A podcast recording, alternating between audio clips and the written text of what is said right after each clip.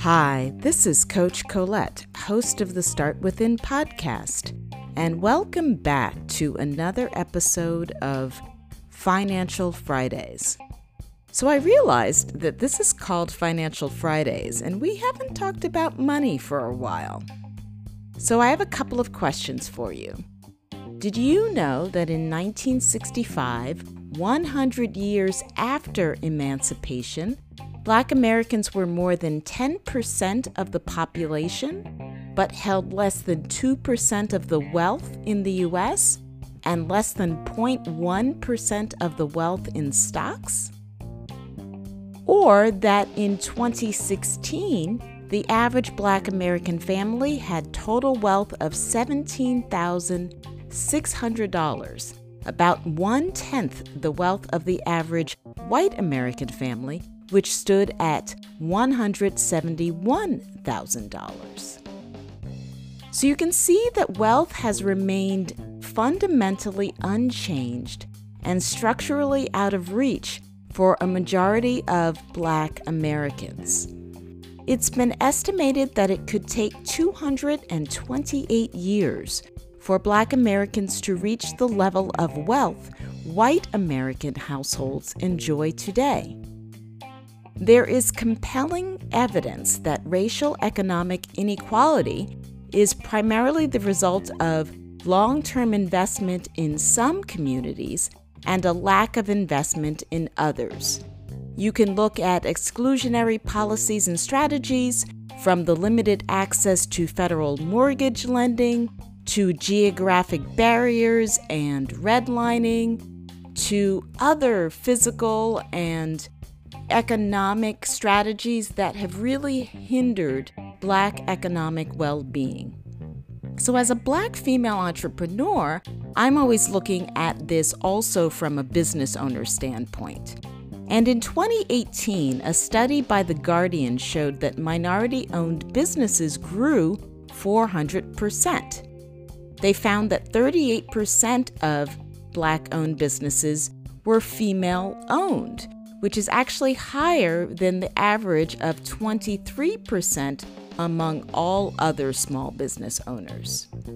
Yet the study showed that minority owned businesses received lower loan amounts than non minorities, and as a result, were forced to leverage more of their own cash to run their businesses. And I can definitely relate to that. So, what's been the impact? slower growth for these black owned businesses, and less hiring. And if we look at the tech sector, blacks are also underrepresented in the executive ranks of startups by 82%.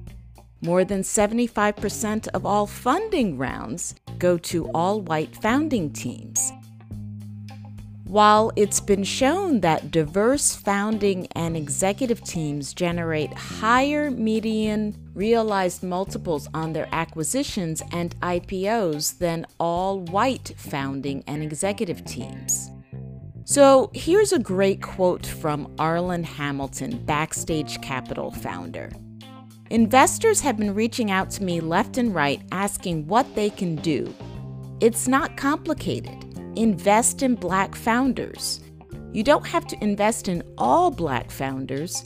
You can keep your thesis and, yes, even your so called quote standards and find multiple black founders to invest in. So, given all of the unrest that has been happening in the country, this is a perfect time to be thinking about how can we invest in more black owned businesses more black and brown communities to narrow and eliminate the racial wealth gap. Those are my thoughts for today. Get ready and listen up to today's tip from Suki Singh. Hello, everyone. This is Suki Singh, aka Investing of the Investing Podcast, with your weekly Financial Friday tip. If you're in the market to purchase a new car, now is a great time to go shopping for a brand new vehicle, especially with the recent bankruptcy of Hertz. they are selling cars at a way premium discount now. So if you go online or go to your local dealership, they may be able to give you some great deals with a lot of incentives. With that said, that is your weekly Financial Friday tip, and I will speak to you soon. Bye bye. Hi, it's Coach Colette again with another segment of Unplugged. This week, I have been participating in a number of group healing conversations about all that's been happening in our country around racial trauma. And I also listened to a podcast, the On Being podcast with Krista Tippett.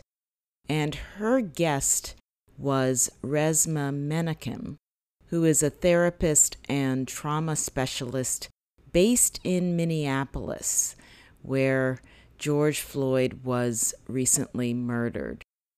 I was listening to the episode, and there were many aspects of what he was sharing that resonated with me, particularly one of his theories that he calls the hip theory. And the hip theory has two P's, so it's H I P P, and it stands for historical intergenerational, persistent institutional, personal traumas. What was interesting to me was that we can feel trauma on all of these levels. And I think normally when we feel some sort of anguish or anxiety or fear or anger, something negative that is triggered within us both physically and or mentally we often shoot straight to the personal right? What is it that has happened to me personally that is leading me to feel this emotion or this pain in my body? And i love that Resmaa encourages us to look at it on all of these different levels. So, historical, looking at what are the historical incidents and traumas that have happened to us as a people that are showing up in our feelings, emotions, pains today. What intergenerational traumas do we bring with us from our ancestors based on their experiences, their pains, their losses, their trauma? And how are we impacted by the persistent institutional traumas that are inflicted, particularly upon black, brown, and indigenous peoples. What he says is that it's often so coupled together that we can't tell the difference. The only thing we notice is the overwhelm. And for me personally, what I've been noticing in the past couple of weeks is that sometimes I'll wake up feeling this heaviness and this overwhelm and this grief and this loss. And it, it takes me a minute to figure out wow, where is this coming from? Because I don't think anything particular has happened during the night. And I haven't done anything different. You know, I'm still doing my morning and my evening meditation rituals, and I'm still using my essential oils one day in particular this week, it was Tuesday when I woke up with that feeling. And then I realized that Tuesday was another memorial service and funeral for George Floyd. And I didn't know that until later in the afternoon when I finally turned on my television and the service was playing. So that was one of those instances where it wasn't my personal trauma, and yet there is this connection to collective trauma. There is this connection to persistent institutional traumas that are being inflicted upon Black, Brown, Indigenous, and other marginalized groups.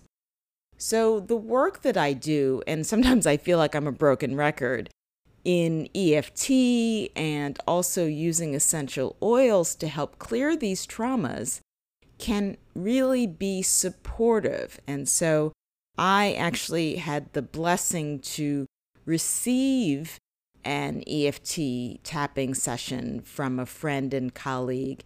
And then I also did a swap and led her through an EFT tapping session. So both of us were able to get some relief and release from different traumas, different experiences, because we're two different people.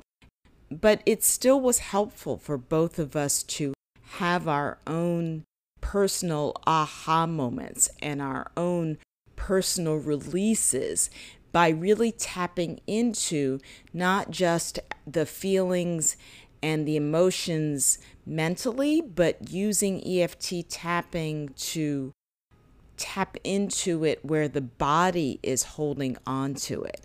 I also shared with her some essential oils that could help her to continue that release.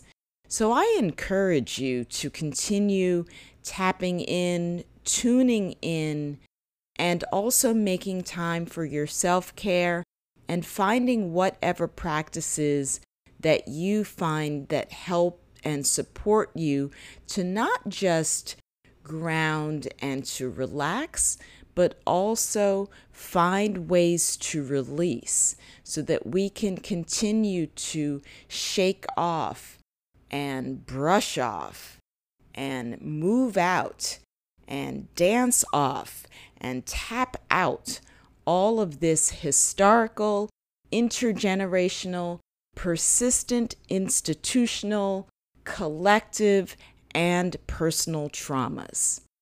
That's all for me for now. Sending you healing, sending you love, and sending you light.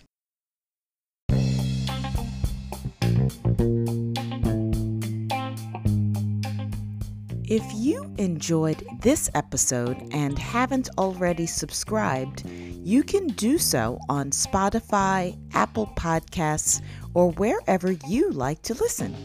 You also can connect with me on Instagram at coach underscore Colette for more inspiration on personal growth and wellness.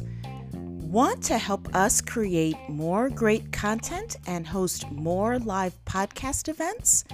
Then join our Start Within tribe and support this podcast with a small donation to help sustain our future episodes.